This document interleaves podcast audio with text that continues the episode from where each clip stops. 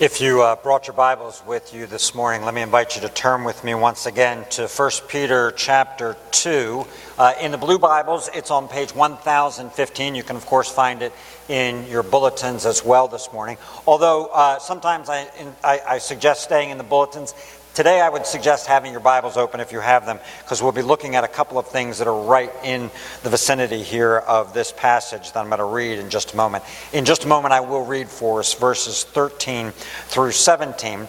But just to let you know, those verses are going to be the same verses in my sermon next week. So I'm, next week, I'm going to be preaching on the content, on the substance of the verses before us. Uh, there are different types of sermons, and ideally, those different types of sermons reflect the different intentions that we find in different parts of Scripture. So, as we began 1 Peter, and as we were in the 1 Peter for the fall, that opening section of the book was designed for our encouragement and our strengthening. And so the sermons, accordingly, were designed to be encouraging sermons for us. Uh, compare that, for example, to last week, where we had a passage, verses 11 and 12 of 1 Peter 2, that was exhortational, where Peter was conveying a mission unto the church. And so the sermon itself was an exhortation that went along with what we found in Scripture. And even uh, the title of it, Once More Unto uh, the Breach, dear friends, is that same idea of an exhortation. Uh, but what I'd like to do for us today is more of an instructional sermon. So if you're here today and you need encouragement, you might need to listen to one of the ones from the beginning of the book. If you need a good, rousing exhortation to something, you can listen to last week's sermon.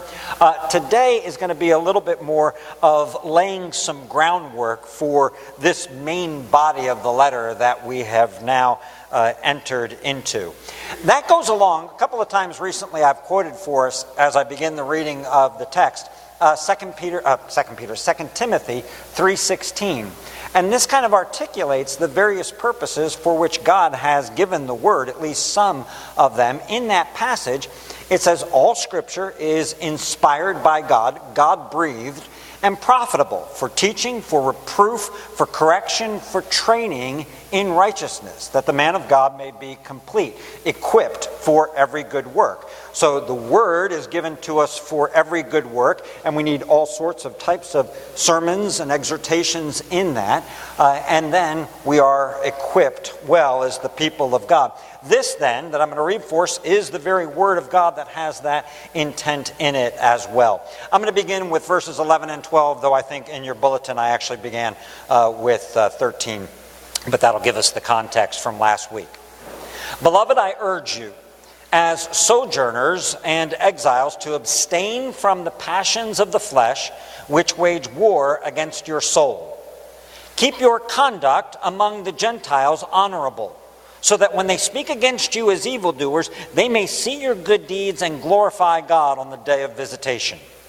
Be subject, for the Lord's sake, to every human institution whether it be to the emperor as supreme or to governors as sent by him to punish those who do evil and to praise those who do good.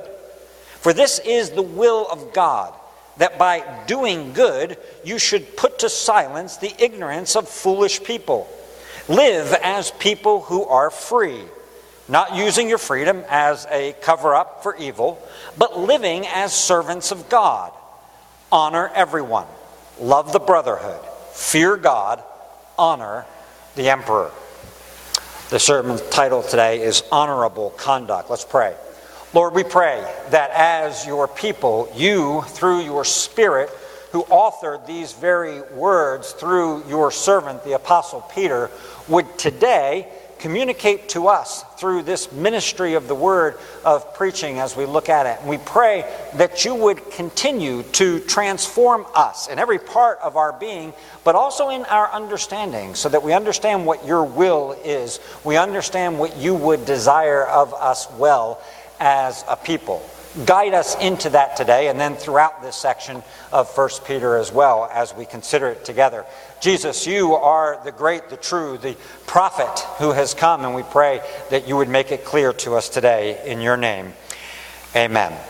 So, I prayed this and I've said this now already. In verses 11 and 12, which I just read for us and on which I preached last week, the mission is laid out for us. The, the commissioned apostle Peter now commissions the church in the name of Jesus Christ on two fronts. The internal front, and this is the way I described it last week internal, to abstain from the passions of the flesh which wage war against your soul, leading unto the external front Keep your conduct among the Gentiles honorable, so that when they speak against you as evildoers, they may see your good deeds and glorify God on the day of visitation.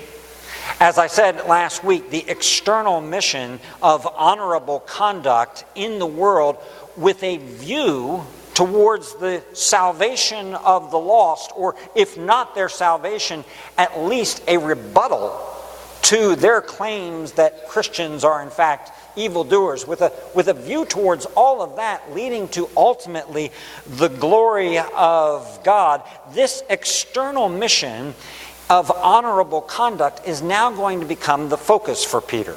Uh, he's, he's, he's spoken to us of the internal one, but now he's going to focus for us on what does it look like to have this honorable conduct of a life lived out in the world under, if you will, the public eye.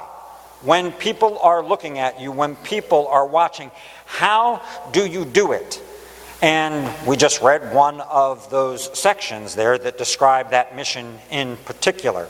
But today, as I've already said, I don't want to look at the substance of the exhortation, but instead, I kind of want to look at the framework of this section. and the way I'm going to do it today is I'm going to do it under four headings for us. And and these headings are not clever. Okay, they do not rhyme, they do not alliterate, there's not a nice little sentence uh, that puts them all together. I'm going to go through them one at a time. I'm only going to say them at the time that I actually introduce them. And what I would encourage you to do is simply jot it down. If nothing else, just jot down the title of each one of these sections, and they would be good for reflection over the upcoming weeks. So we look at this passage, and the first heading that I want us to consider, the first part of the framework that I want us to consider, is what I want to call household codes. Okay? Household codes. If you look at your Bibles, you'll see that in the passage before us, we have instruction with respect to authority, particularly the one that I just read for us with respect to governmental authority. That's followed in verse 18 and following with instructions regarding slaves and masters, and it's followed right after that in chapter 3, verses 1 through 7, with instructions that are given to wives and to husbands. So, with respect to citizens and the government, with respect to slaves and masters, with respect to uh, wives and husbands, the family itself. These are not random groupings that exist. They're not random topics that Peter just pulled out of the air and thought, okay, what, what should I talk about? Well, I'll talk about these particular three things. Instead, as Peter enters into this section, he's using a form of ethical instruction that would have been familiar to his audience at the time they would have recognized what he is doing, though for us it doesn't come out, it doesn't sound like it's familiar at all. What Peter is doing is entering into the world of economics. The world of economics. Now, that sounds strange to us to say that Peter's entering into the world of economics, because when we think about economics, we think about production and we think about consumption. Uh, we think about wealth or the distribution of wealth and the distribution of goods. But the word has a broader original range to it. It derives from two Greek words, and the two Greek words are oikos, which means house, and nomos, which means law. So oikos, nomos, economics, which translated loosely would be house law. Okay? Household law, or as I'm using it here, um, and this, I'm not coining this phrase at all, but household codes.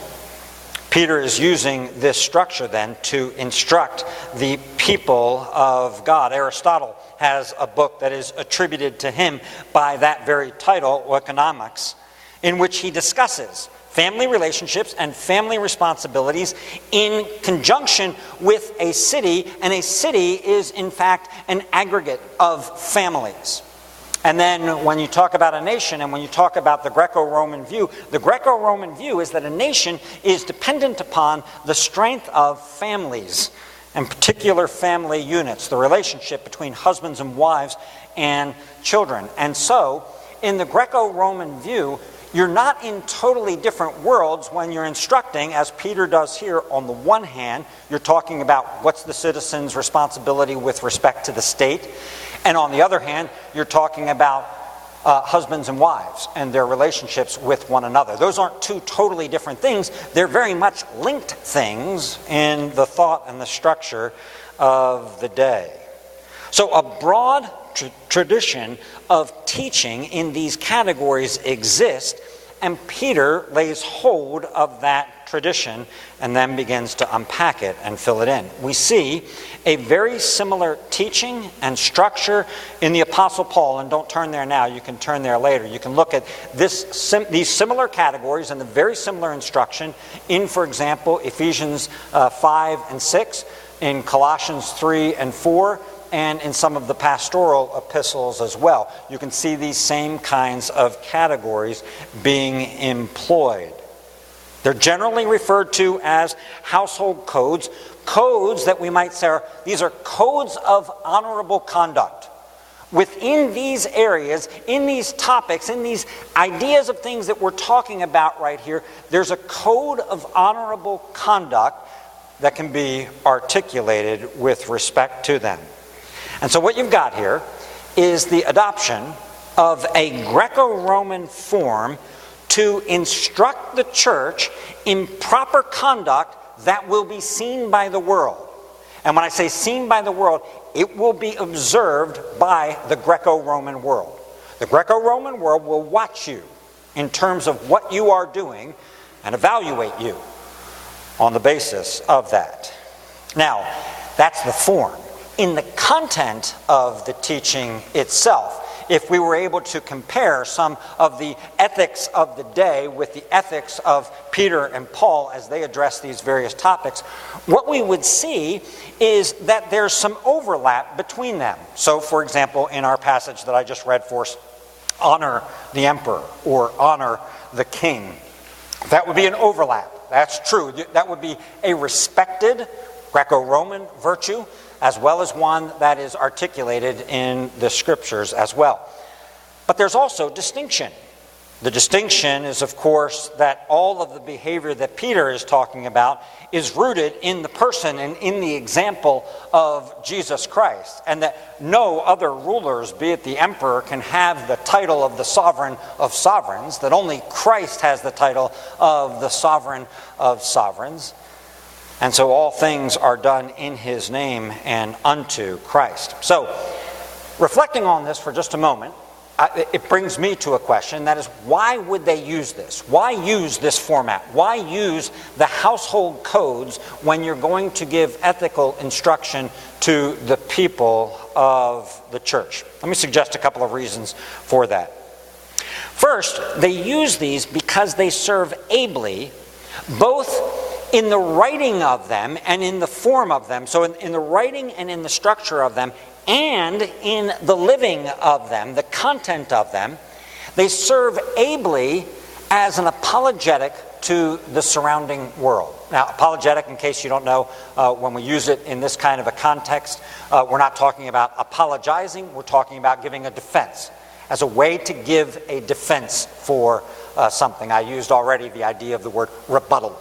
Um, an apologetic is part of that. It's a defense of the life and of the truth of the gospel. So this the, the, the emphasis of this section, and we saw this last week, is the seeing of your good deeds, the observing of your honorable conduct. That is critical to the mission of the church.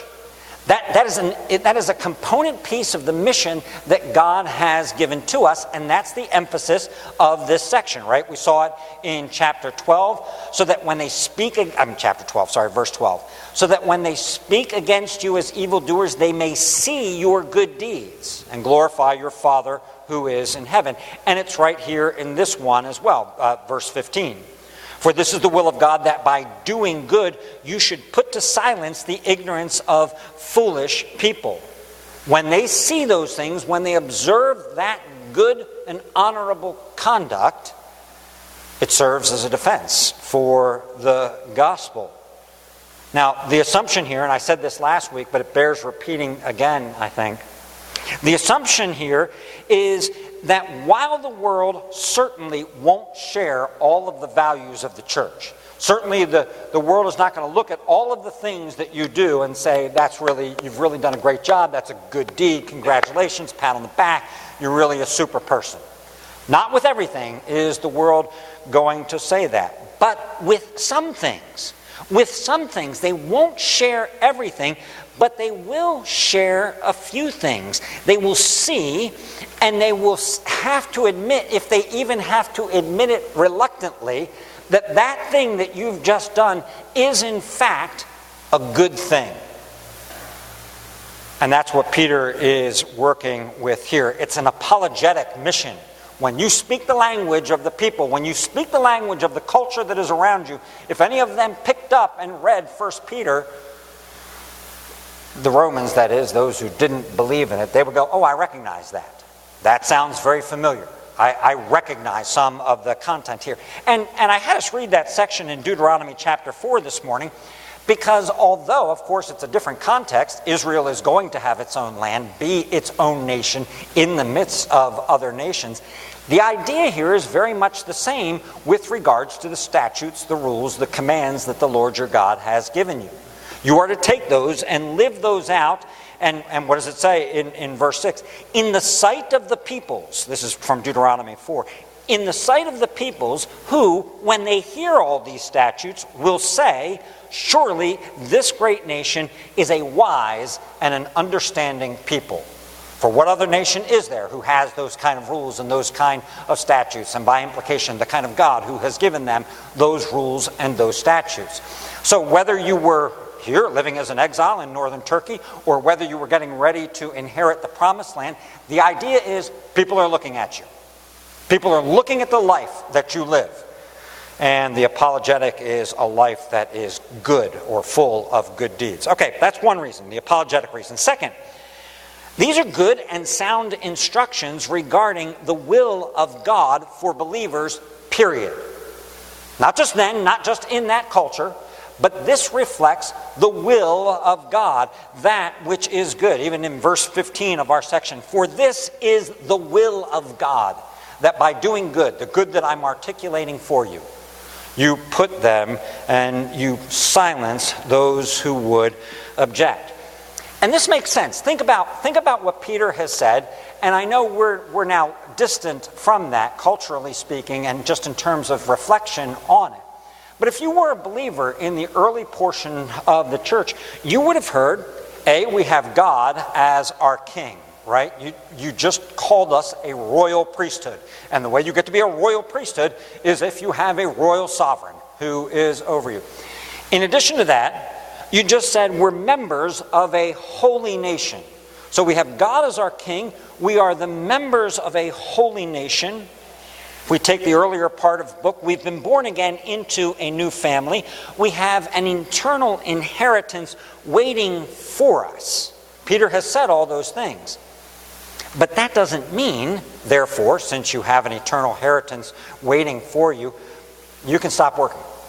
Don't, don't worry about working anymore. We got this covered because you've got an eternal inheritance. It doesn't mean that you can lead a revolt because you are free. It doesn't mean you can abandon your family. You can't jettison. You can't say, well, all my family aren't believers, and I am now part of the family of God, so I'm leaving this part of the family behind, and I'm going to this new family that I've been born again into. You can't forsake your nation. You can't dishonor the rulers. We're not, in other words, Peter is saying this, you're not exempted because of all of these great things that I've just told you. You are not exempted from life in this world. Life isn't suddenly a free for all in Christ where anything goes or a declared personal independence and autonomy. You might get confused, right? Peter says, live as people who are free. Great. Well, if I'm free, I'm free. I don't have to be a slave. And I don't have to do what anybody tells me to do if I'm free. But Peter says immediately to qualify that, not using your freedom as a cover up for evil, but living as servants of God. And so, what Peter is saying here with this, uh, this, this giving of this will of God is listen, in the world, you still have callings, you still have gifting, you still have structures that exist in which we live out honorably our faith. And so you've got first of all, why are these this why is this household code used? Well, because of an apologetic. Secondly, because it reflects for Christians the will of God, guidance for us regardless of culture. And a third purpose that I think uh, is, the, one of the reasons why this form is used is that these codes ser- serve as an important navigational aid for complex life and very tough situations. Now, we think living in our world is complex and difficult, and it is, but that has been true for Christians in every single time, in every single culture.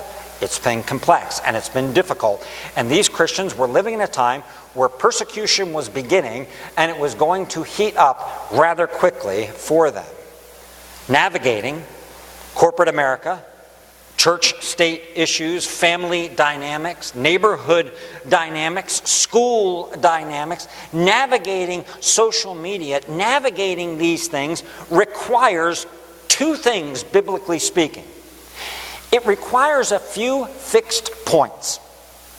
A few fixed points that you can go, okay, when everything else is unclear, I see that star right there and I can guide by that star right there or that planet right there, even if I don't have anything else. You need a few fixed points. So for Israel, Old Testament, and for us as well, Ten Commandments. Ten Commandments are fixed points. No matter what situation you find yourself in, here, here's your compass, here are your fixed points. Use these as a guide for your behavior in this world. And that's what these codes serve as as well. And in addition to the fixed points, the fixed points by definition cannot cover every single thing that's out there. These codes, even as much as we're going to look at them and look at what they mean for life in these various arenas that are being discussed, they're not going to be specific for every single circumstance that exists. They're not going to say, well, in this particular circumstance, you should do this. The other thing, therefore, that we need is wisdom. Wisdom and skill. You need to learn these things. You need to grow in these things. That's what these are. Peter is trying to help us to live in a crooked world. And while, without a doubt, these things are culturally configured, they are at the same time timeless. They are culturally configured. One very simple example is uh, we don't have kings or we don't have emperors, and yet, nevertheless, we have rulers who are above us. So we recognize a difference in a structure. But more significantly, Peter lived in a time of slavery. And he gives instructions because that exists at the time. We don't live in a time of slavery, at least not in our nation, praise God. But we then have the Word of God to guide us, principles that can be applied in other areas for us, for example, in the area of labor. Okay, so that's the household code setting, and don't worry, that was the longest one uh, that I'm going to do. The next part of the framework is the idea of spheres. Okay, so two things uh, household codes and then spheres. Peter is addressing what we can call various spheres of life government, work, family, and later he's going to address the church as well. Now, I've been careful to avoid, up to this point, the use of the word spheres. I've called them areas or aspects of life. But let's now think of them as spheres. All of the spheres exist under the ultimate dominion of God.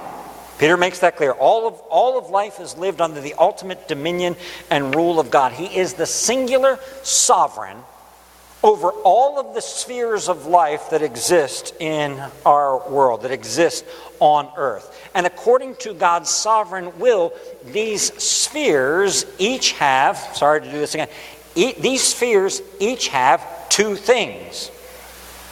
The first thing that they all have is the substance, the composition of the sphere. So, uh, if, if it's the sphere of the government, it's the role of the government with respect to its citizens. If it's the sphere of the family, things pertaining to the family. So, they have their substance or their composition. And then, in addition to that, each one of these spheres has a structure to them. Within them, there are lines of authority that exist within those spheres, and within those lines of authorities and within their structures, there is a code. Okay, there is a code of conduct that is honorable conduct and appropriate conduct within that sphere. And that's what Peter is doing here. He's taking a sphere, he's drawing the circle around it, and he's saying within that sphere there's authority and there's structure, and here's how you need to live. Here's how you need to navigate within this particular sphere that God has created. Now, Peter is under no illusions that these spheres always stay within their parameters, always do what they should do in a just way. In fact, his his, his presupposition is exactly the opposite of that. Peter has no illusions that he or anyone else lives in an ideal world where all of these spheres function just right. He's saying, listen, you're in a crooked world, they don't function right, and so in particular, you need instruction when things are not going well. He recognizes that the spheres will not stay in their given orbit, that they won't submit to the sovereign king and his norms for them and that those who lead the spheres will not always act honorably. Nevertheless, he does see that these spheres exist not only in God's providence, but in God's decree. And ideally, they each have an important role to play and a defined role to play. Ideally, they don't infringe on the turf of another sphere in substance or in structure. They have a degree then of sovereignty under the sovereign God. Now, I know I've just said a lot. Let me just articulate it in a very simple kind of way. Well, it's not, simple. So, we've just read a passage about the government. In a couple of weeks, we'll read on the church in particular. If you went to our confession of faith right now, as particularly the confession of faith as received by the American church in the 1700s, you will see that clear lines are drawn between what is the sphere of the church and what is the sphere of the state. And the church is not to intermeddle in the affairs of the state except except in cases extraordinary and by means of humble petition. We don't govern the state.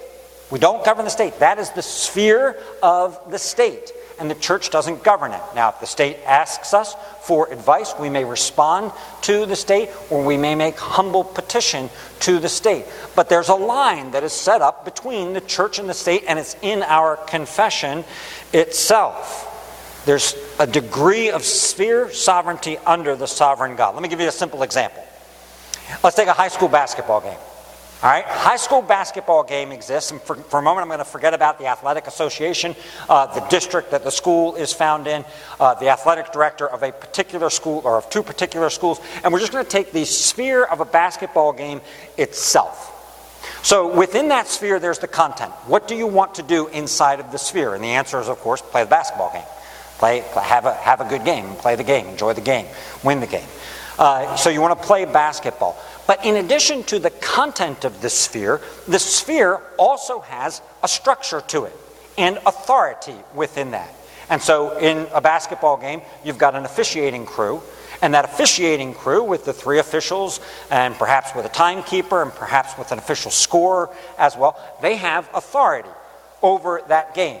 There's two coaches who have authority over their teams. There's maybe team captains who have some authority within that uh, team itself as a member of it. And then there's rules. There's rules. There's a code of honorable and proper conduct within that sphere. And what Peter is instructing us here is to say, listen, if you're playing a, I'm sorry, I'm just going to riff on this for a moment. If you're playing a basketball game, then remember, you're in that sphere.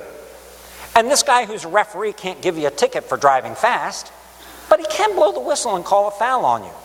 And so Peter is saying, well, that, you have to live within that structure. You have to practice honorable conduct within that sphere that God has established in this world, and there are nevertheless things that humans do. So, Peter instructs us how to live in and under these various imperfect spheres that exist under God's sovereignty in this world.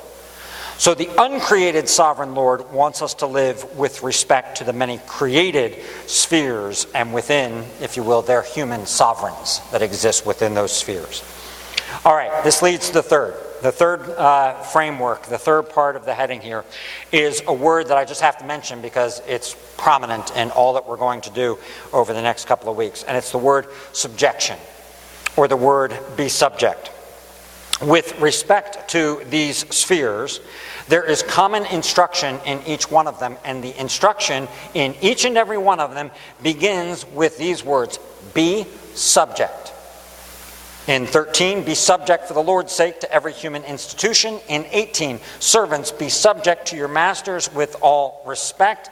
In chapter 3, verse 1, likewise, wives, be subject to your own husbands. In chapter 5, with respect to the church, verse 5, likewise, you who are younger, be subject to the elders. Your version, depending on what version of the Bible you have in front of you, may say submit yourselves. And so we are instructed by the apostle in subjection, in submission. So combine our three points so far. Here's what you've got. The code is that within their spheres, people ought to, the people of the Lord ought to be subject. Be subject to the appointed authorities within those spheres. Now, sometimes there's a desire to soften this term, and we get that, right? You want to translate be subject into show deference or show respect. Now, without question, showing deference and showing respect is absolutely part of what it means to be subject or to submit yourselves, but it's not all of it. The reality is, be subject does actually mean be subject, and submit actually means submit and they also mean obey. Obey the authorities that are found in these structures. We looked at this a couple of weeks ago when I was preaching from verses 5 and 6 of chapter 3, where it says there how God used how the holy women of old used to adorn themselves by submitting to their own husbands as Sarah obeyed Abraham.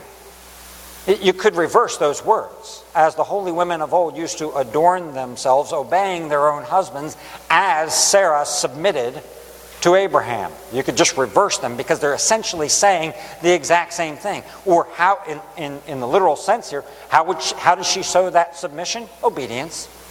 That's how she showed the, the submission uh, to him was by her obedience. Now, if we're going to be able to hear and to heed and to understand the apostolic teaching as a church, we are going to have to reckon with how countercultural and how distasteful we find this to be. If someone comes up to you and says, You are so submissive, uh, just so you know, they're insulting you. okay? They, they're not paying you a compliment. They're not saying, that's great, you're so sub, such a submissive person. They are insulting you. Uh, I have a group of guys who are not believers who sometimes want to know what I'm preaching on this week. I, I said what I'm preaching on, and, and the one guy said, No, you should preach on sin. Uh, and uh, he always thinks I should preach on sin. Uh, and, uh, and I said, No, this, this is, this is going to be it. And I, I said the, the words that I've said thus far. I said, I'm preaching on household codes, and I'm preaching on spheres, and I'm preaching on subjection. And the guy immediately said, What do you mean by subjection? It was the one word that he heard in the entire thing. Why? Why? Well, you know why. Because it runs counter to everything. Everything. Every single, there's no message in our culture that agrees with this. There's barely a sphere where you could find it to be palatable to be somehow acceptable to the people of our generation and to ourselves as well. We've just got to reckon uh, on this fact. Everything in our culture tells us to lead, to make the change, to be the change. Who you are shouldn't depend on the expectations of people around you, on the expectations of society, or to use the language, and I know our culture doesn't use this language, don't let these spheres that are out there define you. Don't let the rulers of those spheres tell you who you should be. Don't let the traditions, the norms, the codes of those spheres tell you what you should be. Don't let them determine your identity. Don't let them tell you what to do. You be you. That's the message that is there. Our world, in other words, wants you to view yourself as an autonomous sphere of one. A sphere of one. You are the one person in your sphere. By definition, you are the leader of your sphere. And by definition, you get to define the parameters, the norms, the code of your own particular sphere. Except, of course, that your code has to agree with the con- fundamental concept of an autonomous sphere. So that, that one, you have to agree with that. It's very confusing. The code is that you only submit to the code you make as long as the code you make yields submission to the mob code on Twitter. Nobody actually says that, but that's the reality of it. You make your code, you make your own code, as long as the rest of the people on Twitter think that your code is an acceptable code, because your code is about autonomy of the self. So, for reflection, submit in the cultural lexicon is a bad word. In the biblical world, it is honorable. And that's a tough pill to swallow. That is tough. And we just have to recognize it and think through the implications of that. Now, let me just say two things here. One, this doesn't mean that there aren't exceptions. Of course, there are exceptions. And we can talk about the exceptions, but if you talk about exceptions, that means there's a rule. Okay? That means there's a norm, and by definition, the exception is a de- deviation from the norm. And it also means that you can't participate. It doesn't say you can't participate in the forming of the norms or in the reforming of the leadership of the various spheres so that they are better. So neither of those things are being said there, but what is being said is that the fundamental disposition, the starting place for the Christian, is be subject, be submissive. It is clear, it is the first thing that is said in every single one of the things that are before us today. And then that finally takes us to the very last thing I wanted to say about the framework today. And we'll close it up with this. All of this life of household codes, of spheres, of subjection, all of it rests upon the life and the example and the suffering and the death of Jesus Christ. In the passage that I read for us, uh, verses 13 through 17, there's not a word about Jesus in there. If you read 3 1 through 7, wives and husbands, there's not a word about Jesus in there. But if you read the middle section, this passage is deliberately focused on this middle section right where Christ is. Christ is the example for all of this. He's the focal point, He's the hub, He's the pivot point for all of these things. Verse 21 For to this you have been called, to this life of subjection within the spheres, to this you have been called, because Christ also suffered for you, leaving you an example so that you might follow in His steps. You say, hey, it's going to it's going to cost me suffering. It's going to cost me to follow the, the authorities in these spheres. And Peter goes, yep, just like it did Jesus. It's the example for you. Jesus is the example. His life, his suffering is the example, unless you think that's a one off. Chapter 3, verse 18 says this For Christ also suffered once for sins, the righteous for the unrighteous, that he might bring us to God, being put to death in the flesh, but made alive in the spirit. Chapter 4, verse 1 Since therefore Christ suffered in the flesh, arm yourselves with the same way of thinking. Christ suffered in the flesh, arm yourselves with that. There's a strange weapon to take up. You're taking up the armor of Jesus Christ, the sufferer. The sufferer. in this world. Arm yourselves with that, for whoever has suffered in the flesh has ceased from sin. That's a complicated one. We'll get to that one when we come. Here's the point Jesus, in this world, was subject to his Father. But not only was he subject to his heavenly Father and the laws of his heavenly Father, he was subject to his parents as well. And however good of parents Mary and Joseph were throughout their lives, I'm sure there were many instances of injustice towards Jesus on the part of his brothers and sisters, on the part of his parents as well. He was subject to ill treatment, he was subject to the governing authorities. He suffered under Pontius Pilate. And he did all of that for the sake of the mission. It was the mission. He was the righteous for the unrighteous. That's what he was doing. It wasn't incidental to what he was doing, it was the strategy of the mission. And we can't say, thanks, I'd like another strategy. May have, a, may have a different strategy, priest. I want the victory strategy. I want the lead come and conquer. I want the Roman strategy. I'm going to get it wrong. I'm not going to even say it. I came, I saw, I conquered. I don't have it right there. But that's the strategy that the world that would like to like, and, and we'd like to like it somewhat as well, instead of the suffering strategy. But now, here's the upshot. Chapter 3, verse 21 through the resurrection of Jesus Christ, who has gone into heaven and is at the right hand of God with angels and authorities and powers having been subjected to him. Subjected to him. He put himself under all of those other things, and now every other power that can be named among men is being put in subjection underneath of our Lord Jesus Christ. And so, in whatever missional sphere God has placed you, and of course, we all move in and out of these various spheres all the time, whatever we're being called to, we are called to it in Christ, for Christ, and after the pattern of Jesus Christ our Lord. All right, next week We'll look at this section again, and we'll look at it specifically with respect to its teaching about governing authorities. And for now, I just encourage you to reflect on the framework that we've got kind of laid out before us of these household codes, of the spheres of the subjection, and of the preeminent example of our Lord Jesus Christ. We pray, Lord, that you would help us to do that.